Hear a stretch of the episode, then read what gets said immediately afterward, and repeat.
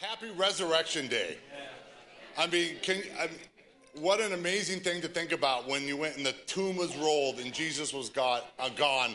I mean, our Lord is alive. Amen? Amen? What a wonderful thing. So, I want to talk about Good Friday service. I'm not in a time lapse, it actually happened last Friday. I wanted to thank everybody that came and volunteered. I mean, it was such a joy to see everybody serving. We had so many people come out and help.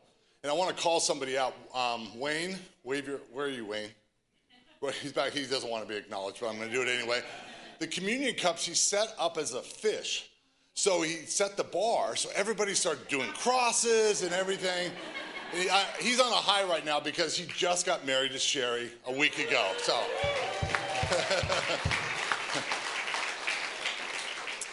I mean, Good Friday, seeing the whole valley of believers getting back together again, it was such an amazing time.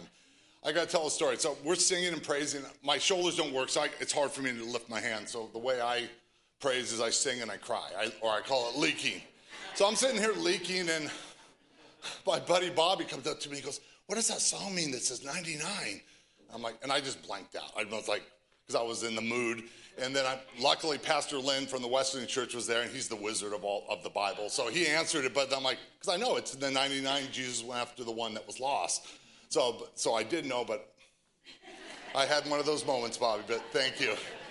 Yeah. So thank you, all of you that came out and helped. It was a great, and everybody who participated and just worshiped the Lord. I mean, to get the fellow believers together again was just amazing.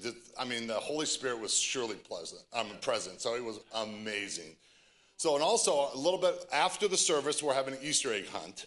So, right after, if the parents, if you are not participating in the Easter egg hunt with your kids, I, am sorry because your kids won't be, appreciate you. But um, if you do decide you want, you can always go and grab them right out of Kingdom Kids. If not, for the good parents, you can go directly out there and watch your kids be full of joy.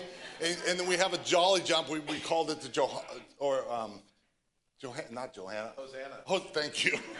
Hosanna, yeah, hello. The Hosanna jump. So come and join us afterwards. We have snacks, we're going to have games, and it's just going to be a great time to fellowship together.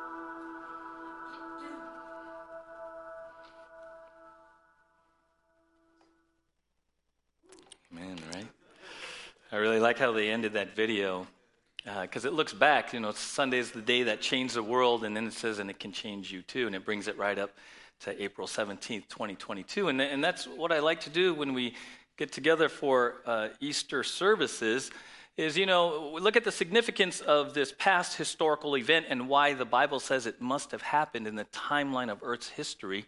Otherwise, we're wasting our time. And, and what time was the Dodger game? One o'clock? You know, we might as well be at brunch right now uh, because the Bible doesn't allow for the resurrection not to have happened.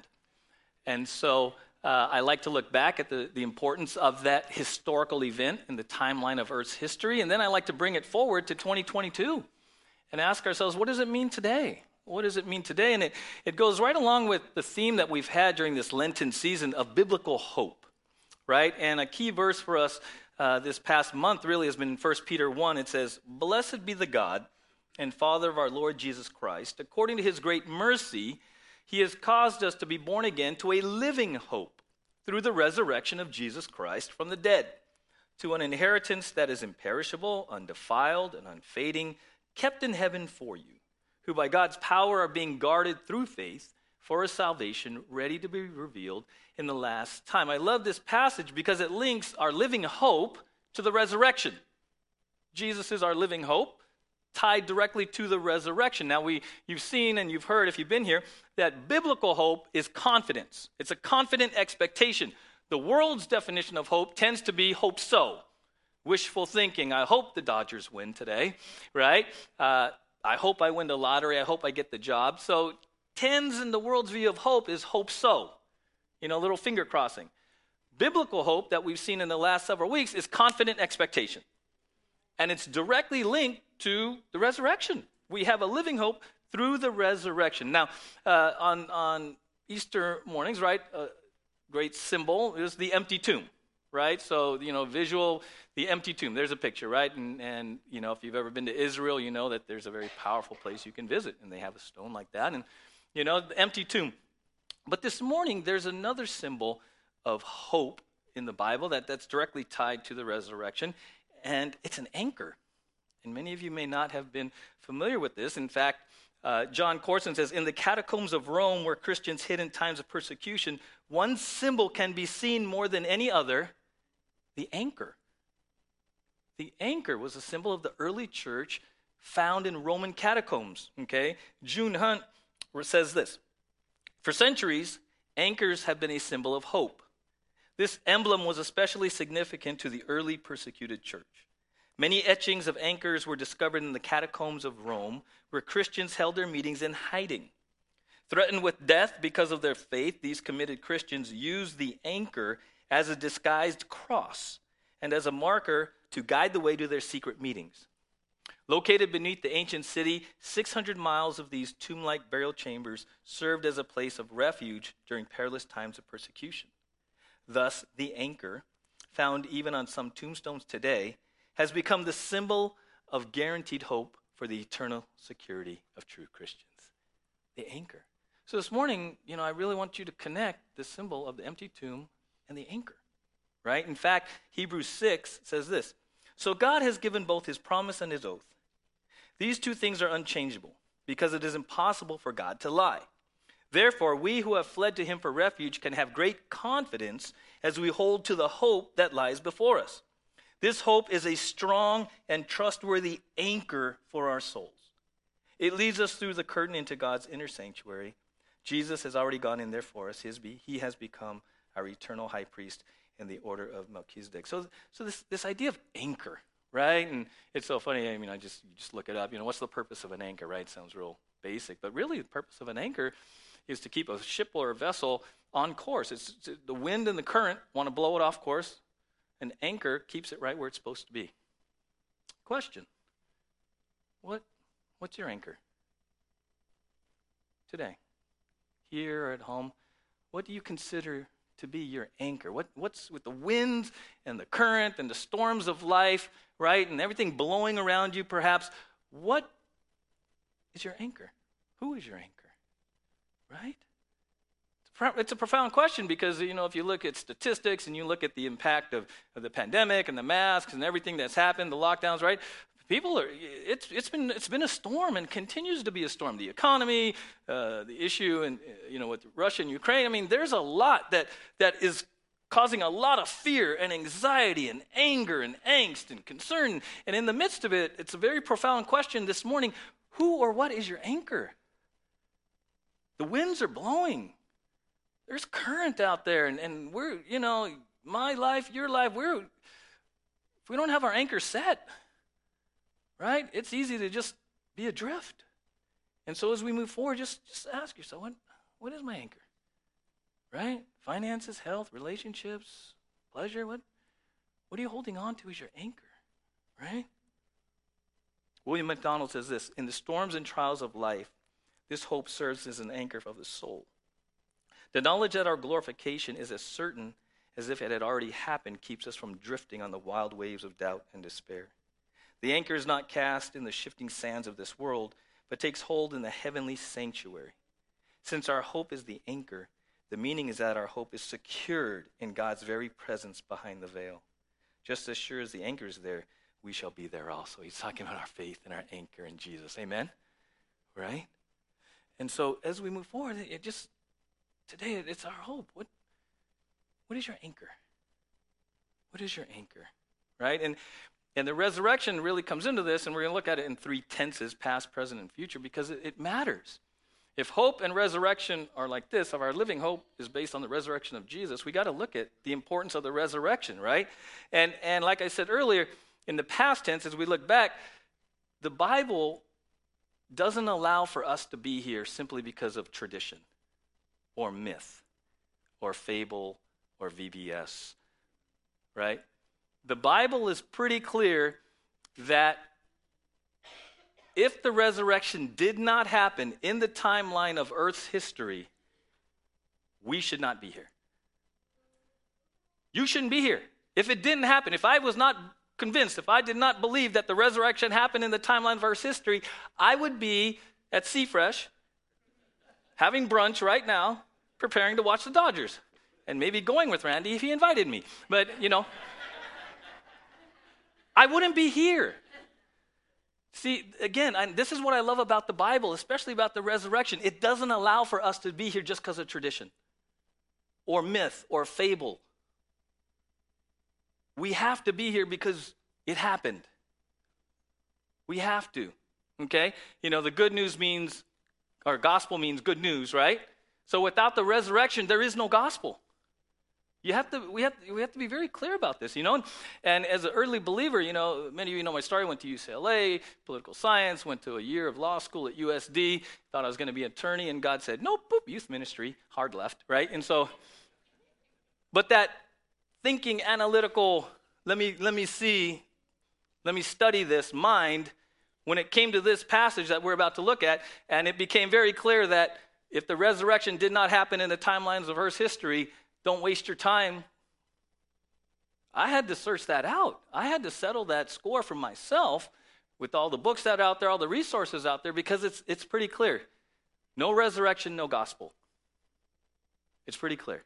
Okay? In fact, uh, even in the, the law, there's, you know, in the, in the law of logic, the principle of logic or knowledge, there's this thing called the law of non contradiction. The law of non contradiction says something cannot both be true and not true at the same time. Now, in our postmodern world, culture has a hard time with that, right? Absolute truth, right? But in logic, there's a law of non contradiction, okay? Something cannot both be true and not true at the same time. That's just a logical fallacy. You can't do that, okay? So the resurrection, you have to pick one. It can't be both. It can't have happened and not happened and let them sit there together. Okay? And so in 1 Corinthians, they even the Bible makes this clear. Look what it says. 1 Corinthians. But if it is preached that Christ has been raised from the dead, how come some of you say that there is no resurrection from the dead? If there is no resurrection of the dead, then not even Christ has been raised. And here it is. And if Christ has not been raised, our preaching is useless, and so is your faith. Can't get much more clear than that. More than that, we are then found to be false witnesses about God. We're lying. I'm a liar. This is like, this is just, this is a show. This is a sham. This is a scam. What are you doing here? Right? For we have testified about God that he raised Christ from the dead, but he did not raise him if in fact the dead are not raised. For if the dead are not raised, then Christ has not been raised either. And if Christ has not been raised, your faith is futile, you are still in your sins, then those who have also fallen asleep in Christ are lost. If only for this life we have hope in Christ, we are be pitied more than all men. But Christ has indeed been raised from the dead. Amen? The first fruits of those who have fallen asleep. Okay, so that passage makes it real clear. It's one or the other. And if it didn't happen, we are wasting our time. Your faith is futile. This is a sham. We're all still in our sins. There is no hope. But if it did, hallelujah, it makes it change the world and changes us. I mean, how many of you have been changed by the resurrected Jesus? Right? Okay. Your life is a living testimony, okay? So I encourage you, you know, if you're here or you're listening and you're like, man, I never, I never knew that it's the historicity of the resurrection was so important. Yeah, it is. And you got to check it out. You got to settle it because some of you in your faith might be a little bit shaky because this you're, you're not you don't know you, you haven't settled the issue you haven't driven the stake in the ground about this core issue. Well, gosh, man, yeah, miracles that's, that had to have been a miracle. Wow, that's a miracle. Miracles happen? Can miracles happen, Barry? I don't know, right? And you gotta you gotta wrestle through it because the Bible does not allow us to be here simply out of myth or tradition. It had to have happened in the timeline of Earth's history. Dr. Simon Greenleaf, Royall Professor of Law at Harvard University, says it. He examined the value of the historical evidence for the resurrection of Jesus Christ to ascertain the truth. Greenleaf came to the conclusion that, according to the laws of legal evidence used in courts of law, there is more evidence for the historical fact of the resurrection of Jesus Christ than for just about any other event in history. This is a royal professor of law. Looked at it as if you were going to go to court. Okay? Now, very important. When you look at the resurrection or any other historical event or figure, you have to use what they call the historical legal method. You can't use the scientific method because the scientific method requires it to be what? Repeatable. Okay? So if you're looking at the resurrection, you got to go to historical legal like they would do in a court of law. Look at evidence, call witnesses, and all of that, okay? So some people try to dismiss it because they say, well, you know, got, it doesn't line up with the scientific method. You can't use the scientific method for any. You can't use the scientific method to prove your birth. Because, Barry, bro, I love you, but it can't be repeated. Like, if I'm going to prove that Barry was born while he's here, and then we look at his birth certificate or any other historical figure. You can't use the scientific method to prove George Washington existed because it's not repeatable. So, same thing. I just share that with you. Part of my journey, part of what I had to learn, you know, just to kind of settle this issue because it matters. It matters. Why? Because if you were solid in your convictions regarding the resurrection and the risen Jesus, you know what you're going to be solid in? How you make choices in your life when temptation comes and you're at a fork in the road. It goes all the way back to that. Being solid in here will play out in 2022 and beyond with the choices you make. Okay? So I want to give you something that I give kind of traditionally every every uh, Easter service just to help you. Can't go into it in depth. Uh, I found this years and years ago as a young believer, and then I just thought, you know what? This is so important for the church. We have to settle this issue. It's from the Christian Research Institute, and I call it Resurrection is the Greatest Feat right, in history F E A T. F is fatal torment. But when they came to Jesus and saw that he was already dead, they did not break his legs. There's a theory out there called the swoon theory. Oh, Jesus didn't really die, he just fainted. He didn't really, when they put him in the tomb, he wasn't really dead. No, the Bible says he was dead. Fatal torment, okay? Empty tomb, Luke. And they found the stone rolled away from the tomb, but when they went in, they did not find the body of the Lord Jesus, okay? A, appearances. 1 Corinthians. And that he appeared to Cephas and then to the 12. Then he appeared to more than 500 brothers at one time, most of whom are still alive, though some have fallen asleep. Then he appeared to James, then to all the apostles. Last of all, as to one untimely born, he appeared also to me.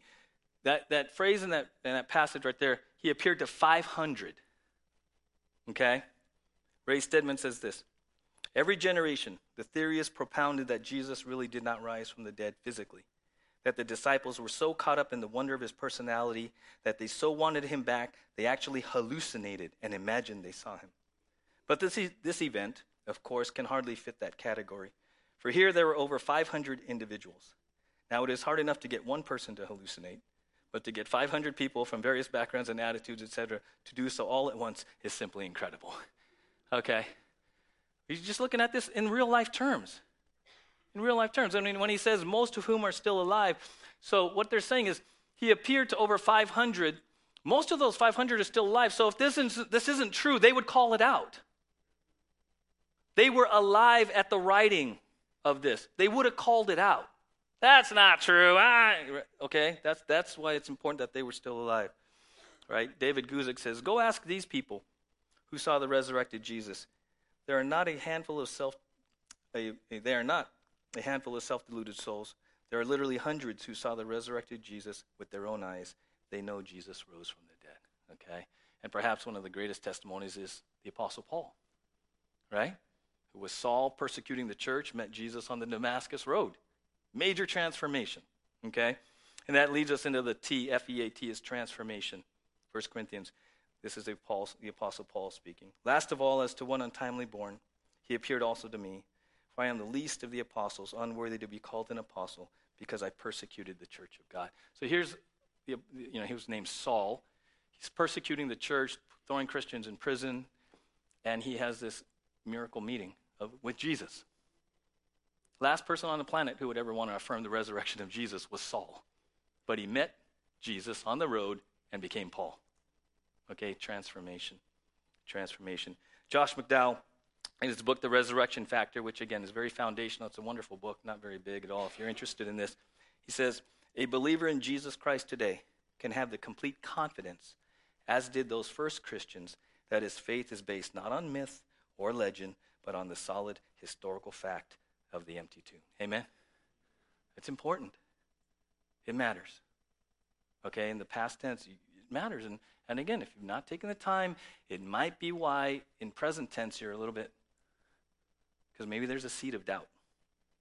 Maybe there's just enough of a seed of doubt and the enemy gets in there. Well, is that really true? Uh, I don't know about that. Well, if you're like, uh, about that, you might be, uh, about the temptation. Right? And if we're like, uh, usually our default goes to me. If I'm like, eh, I don't know, I don't know, I don't know, and then I'm like, uh, what do I think? Then I just, you know, my default is just to go to me as the authority and make the call. Okay? So it's important to search it out. So if we could take over, we look at the past and we put that in the past, then we go to the present. Why is it important today? Why is the resurrection important today? How does it impact hope? Well, there's this passage, Romans 4:23 says this. But the words it was counted to him were not written for his sake alone, but for ours also. It will be counted to us who believe in him who raised from the dead Jesus our Lord, who was delivered up for our trespasses and raised for our justification. Now, leave that up for just a sec, guy. That last line, that last phrase, raised for our justification, is talking about the resurrection, okay, raised, and this word justification. Justification is, is like God the judge. And to be justified means that God the judge makes a legal declaration, once and for all declaration, not guilty, fully righteous. Okay? When you put your faith in Jesus, you're not only not guilty, but you are fully righteous. You are now clothed in the righteousness of Christ. Amen? That's to be justified. Okay? So when it says he was raised for our justification, what that means is this. You're like, well, you, you remember, how many of you remember in, uh, in Jesus' final word, says, it is finished? Remember that? Tetelestai. Well, it is finished means it's paid. You ever heard the phrase, Jesus paid it all? There's a song, Jesus, Jesus paid the penalty for your sin. You ever wonder, well, how do I know that God accepted the price? Jesus paid it all. Well, did, did God accept the payment? Right? Well, when it says he was raised for our justification, what it means is that because Jesus was raised from the dead, God accepted the full payment. Amen? That's what that means. You know, and, and I've shared with you before uh, the word picture. How many of you use a little plastic thing when you buy stuff? And you insert it in the keypad. Anyone? Anyone? Right? Right? Well, how many of you get a little nervous when you punch it in there and it says processing? Anyone? And how many of you feel pretty good when it says approved? Remove card. Anyone? Right? Well, it's that same feeling I've shared with you before. I this passage, every time I buy something and I see approved, it reminds me of Jesus' resurrection. It literally does. I go, thank you, Jesus, and I put my wallet in, right? Because it's the same thing. You put your card in, you're like, is it going to be approved? Is it was it is it enough in there? Boom, approved. That's the resurrection. Boom, approved. So that's why we know when we put our faith in Christ as the Lamb of God who takes away the sin of the world, when we put our faith in Jesus as the one who paid the penalty, it's good to go. Approved. Please receive Jesus. okay, that's what that means. That's what that means. And then, not only is it we are freed from the penalty of sin, but we have peace. Romans 5 1. Therefore, since we have been justified, okay, legal declaration, not guilty, fully righteous, we have peace with God through our Lord Jesus Christ. There's your anchor. When you are anchored to God through faith in Jesus, you have peace. Shalom. And out of that shalom, you navigate life. Out of deep peace, because you are good to go with God, you can navigate the ups and downs of life in shalom. Okay? So we're freed from the penalty of sin. We have peace today. And then we're freed from the power of sin. Romans 6. We were buried, therefore, with him by baptism into death, in order that just as Christ was raised from the dead by the glory of the Father, we too might walk in newness of life. For if we have been united with him in a death like this, we shall certainly be united with him in a resurrection like this. We know that our old self was crucified with him in order that the body of sin might be brought to nothing, so that we would no longer be slave to sin. Amen? So here's the thing because Jesus raised from the dead into newness of life, this passage says you and I, when we put our faith in Christ, we can walk in newness of life. Now, I've shared this with the congregation before. If you're new, I'll share it real quick. When it says you're a new creation, it doesn't mean renovated. All right? How many of you like those house renovation shows when they like renovate, right? We're all into HGTV, right? Got your favorite, right? Got your couple in Arkansas, got your couple wherever, you know, the Property Brothers, right? All that kind of stuff. Move that bus, move that, right? All that kind of stuff. That's way back, huh? That's like old school.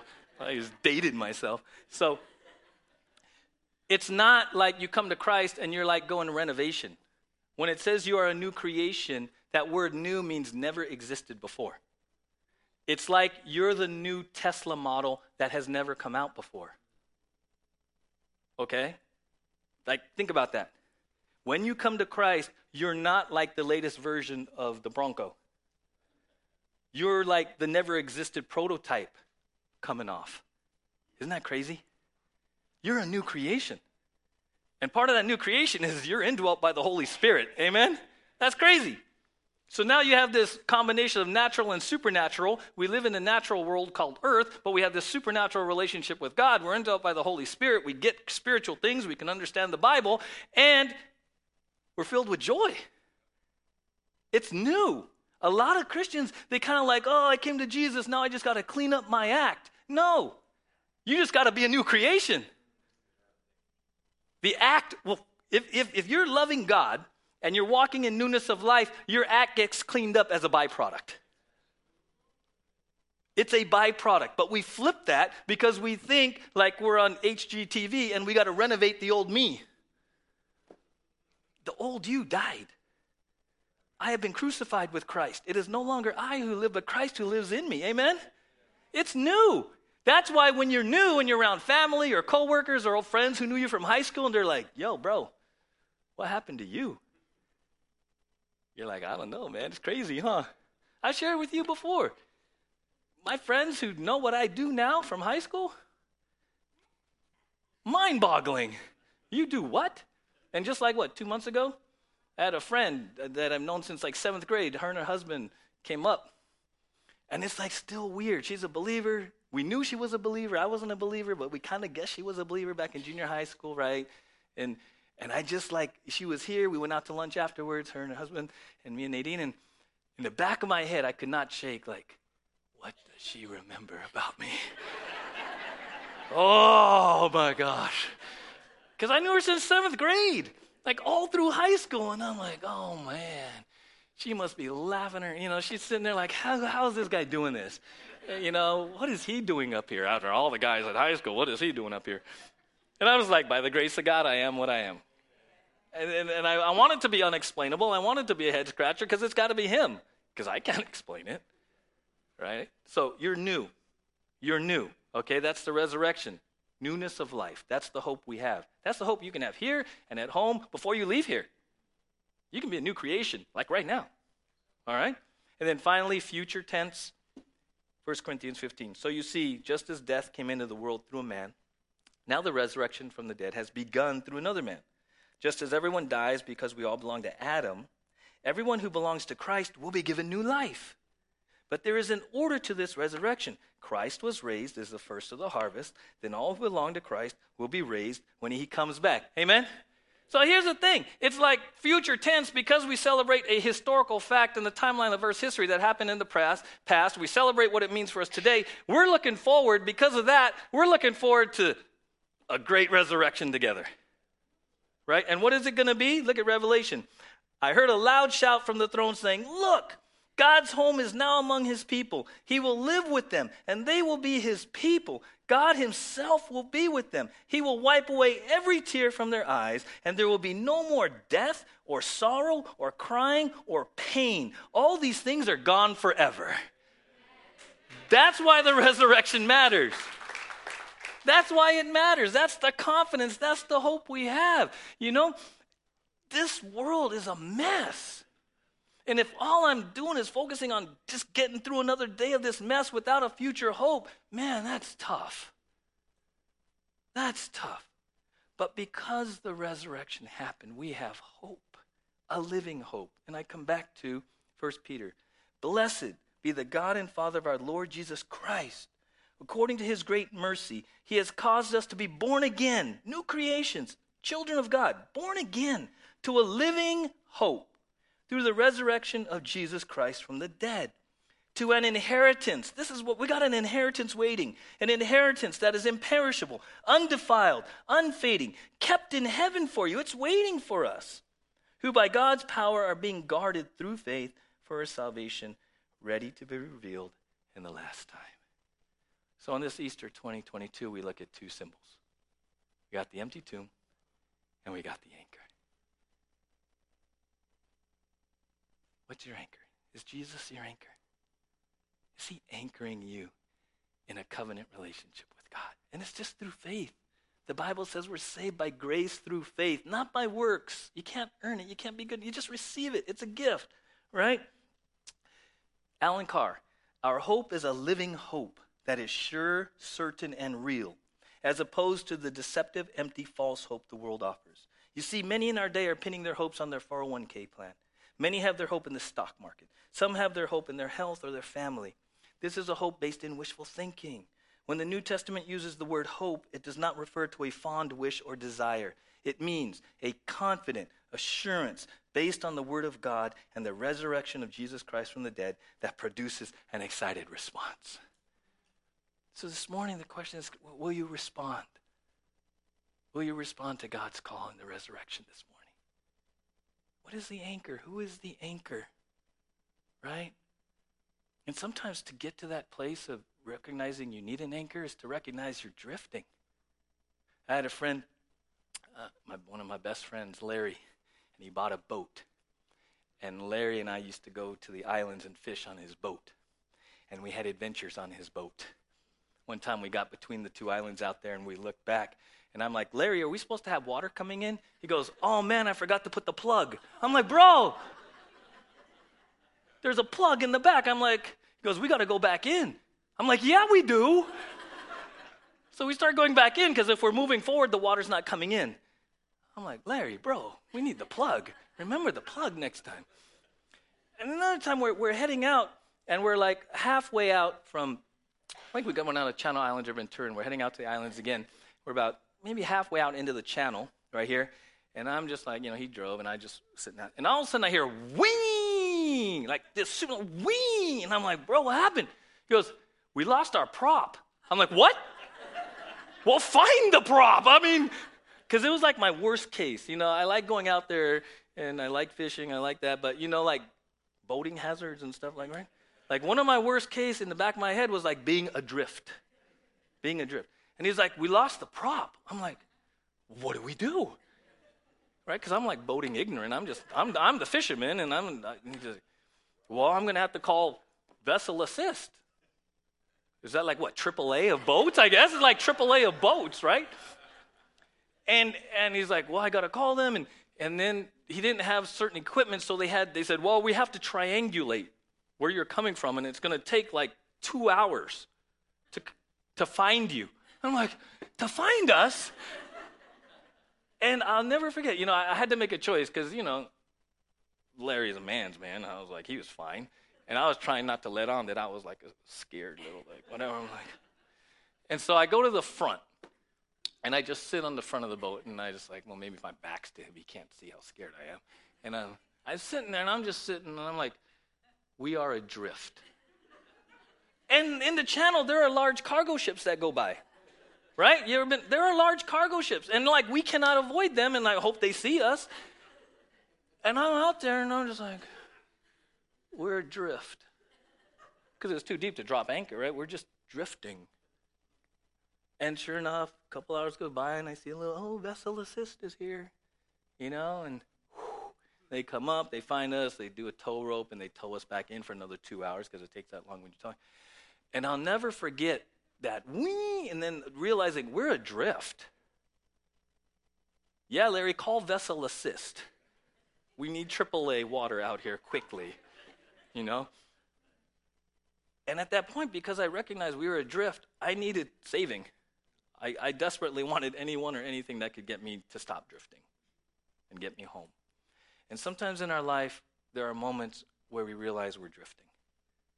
You have a wing and propeller comes off, and you thought things were going good, and now you, your heart's beating, and you're just kind of like, man, I, I don't know. What do we do? And you just kind of literally feel adrift. You can also be drifting and not know you're drifting.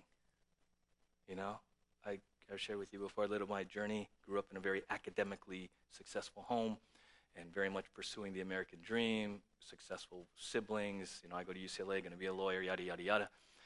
And yet, deep down, I didn't know that I was even drifting. I didn't. I was just doing. I was. My anchor was me. And I was self-sufficient, self-protective, self whatever you want to call it, self-driven. And honestly, I didn't know I was drifting. And you know, God brought me into. Met my wife. She brought me into the church. I grew up in the Roman Catholic Church, so I didn't understand evangelical and having a relationship with Jesus, and I didn't even understand this singing thing and praying and God's listening. I didn't understand any of this. And when I got around believers in a small uh, Bible study on Friday nights, I started to just watch them, and I started to look at their lives, and that they were anchored in Jesus. They actually loved Jesus. They had this relationship, this anchor, and how they prayed. And, and I was like, man. And it dawned on me that I was actually kind of drifting. They were anchored, and I was actually drifting, and I thought I was the one that had it all together. But I was finding out really quickly that the world didn't offer the anchor, didn't offer the peace, didn't offer the security, didn't offer the hope. And so sometimes in our life, you lose the prop and you're adrift, and you're like, save me, save me. Other times, it might just be time to say, well, am I really drifting, Lord? Because you see, the Bible says, all have sinned and fallen short of the glory of God, so we all, all sinned. And then it says, the wages of sin is death, but the gift of God is eternal life. Well, in the Bible, the word death doesn't necessarily mean physical death, it means separation. So the wages of sin is separation from God, drift. The wages of sin puts us adrift, separates us from God. The resurrection in the timeline of our history brings us all back and says, hey, you don't have to drift anymore. You don't have to drift. Anchor is Jesus, His resurrection. Anchor. Just call out. Like Larry radioed in for vessel assist, just by faith, call out to Jesus. Put your faith in Him. You know, it. Yes, yes. Because sometimes I think this word, you know, we get of like I'm sin. Oh, you're calling me a sinner. No, no. How, how about you're adrift and you're separated from God? Your sin has separated you and put you adrift. And you need an anchor. You need an anchor now to be forgiven and to walk in newness of life, and you need an anchor for all eternity. Amen? Amen. Let's pray together. Band, you can come on up. So, Father, thank you for this opportunity this morning to celebrate the historical fact of the resurrection and its meaning. Its meaning. It's significant. It happened. And because it happened, we can have peace with you. Because it happened, we can have our sins forgiven. We can be freed from the penalty of sin. We can be freed from the power of sin. And ultimately, we will be freed from the presence of sin for all eternity because it happened. And so I pray for my brothers and sisters in Christ. I pray for those here and those listening who are churched, and maybe you've drifted.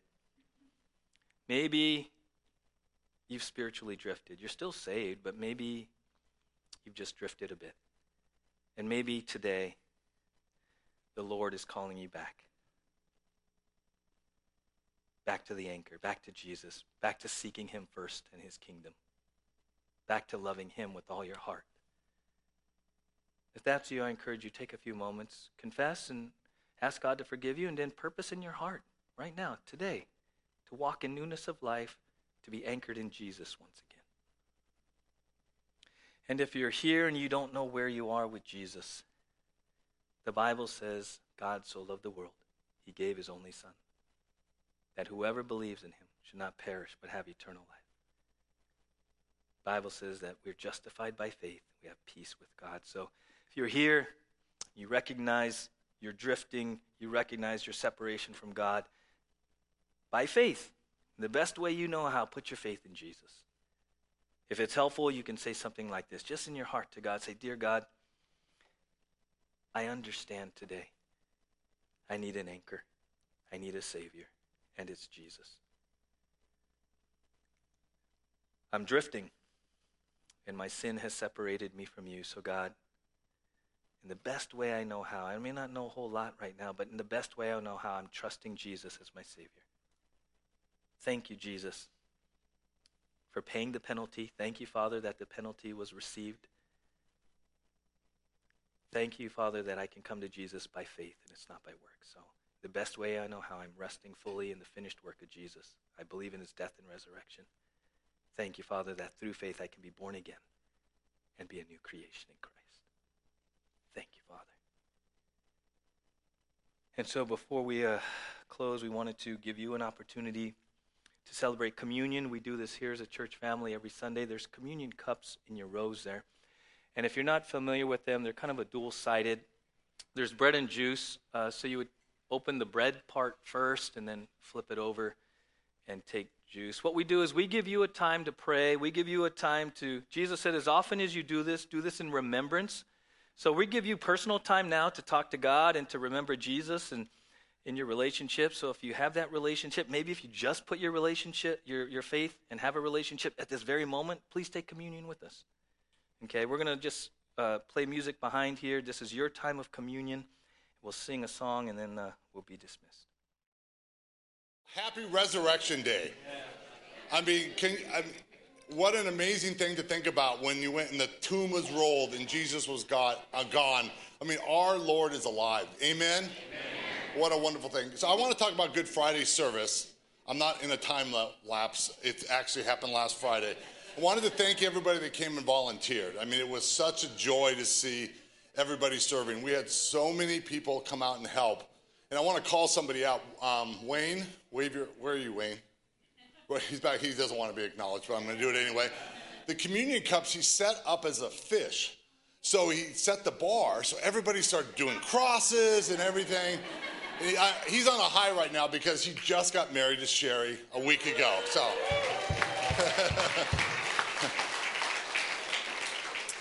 I mean, Good Friday, seeing the whole valley of believers getting back together again, it was such an amazing time. I got to tell a story. So we're singing and praising. My shoulders don't work, so I, it's hard for me to lift my hands. So the way I praise is I sing and I cry, I, or I call it leaking. So I'm sitting here leaking, and my buddy Bobby comes up to me and goes, What does that song mean that says 99? I'm like, and I just blanked out. I was like, because I was in the mood. And then I, luckily, Pastor Lynn from the Wesleyan Church was there, and he's the wizard of all of the Bible. So he answered it, but I'm like, because I know it's the 99. Jesus went after the one that was lost. So, so I did know, but I had one of those moments, Bobby. But thank you.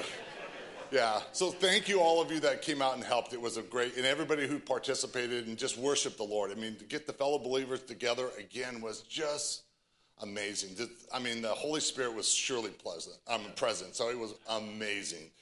So, and also a little bit after the service, we're having an Easter egg hunt.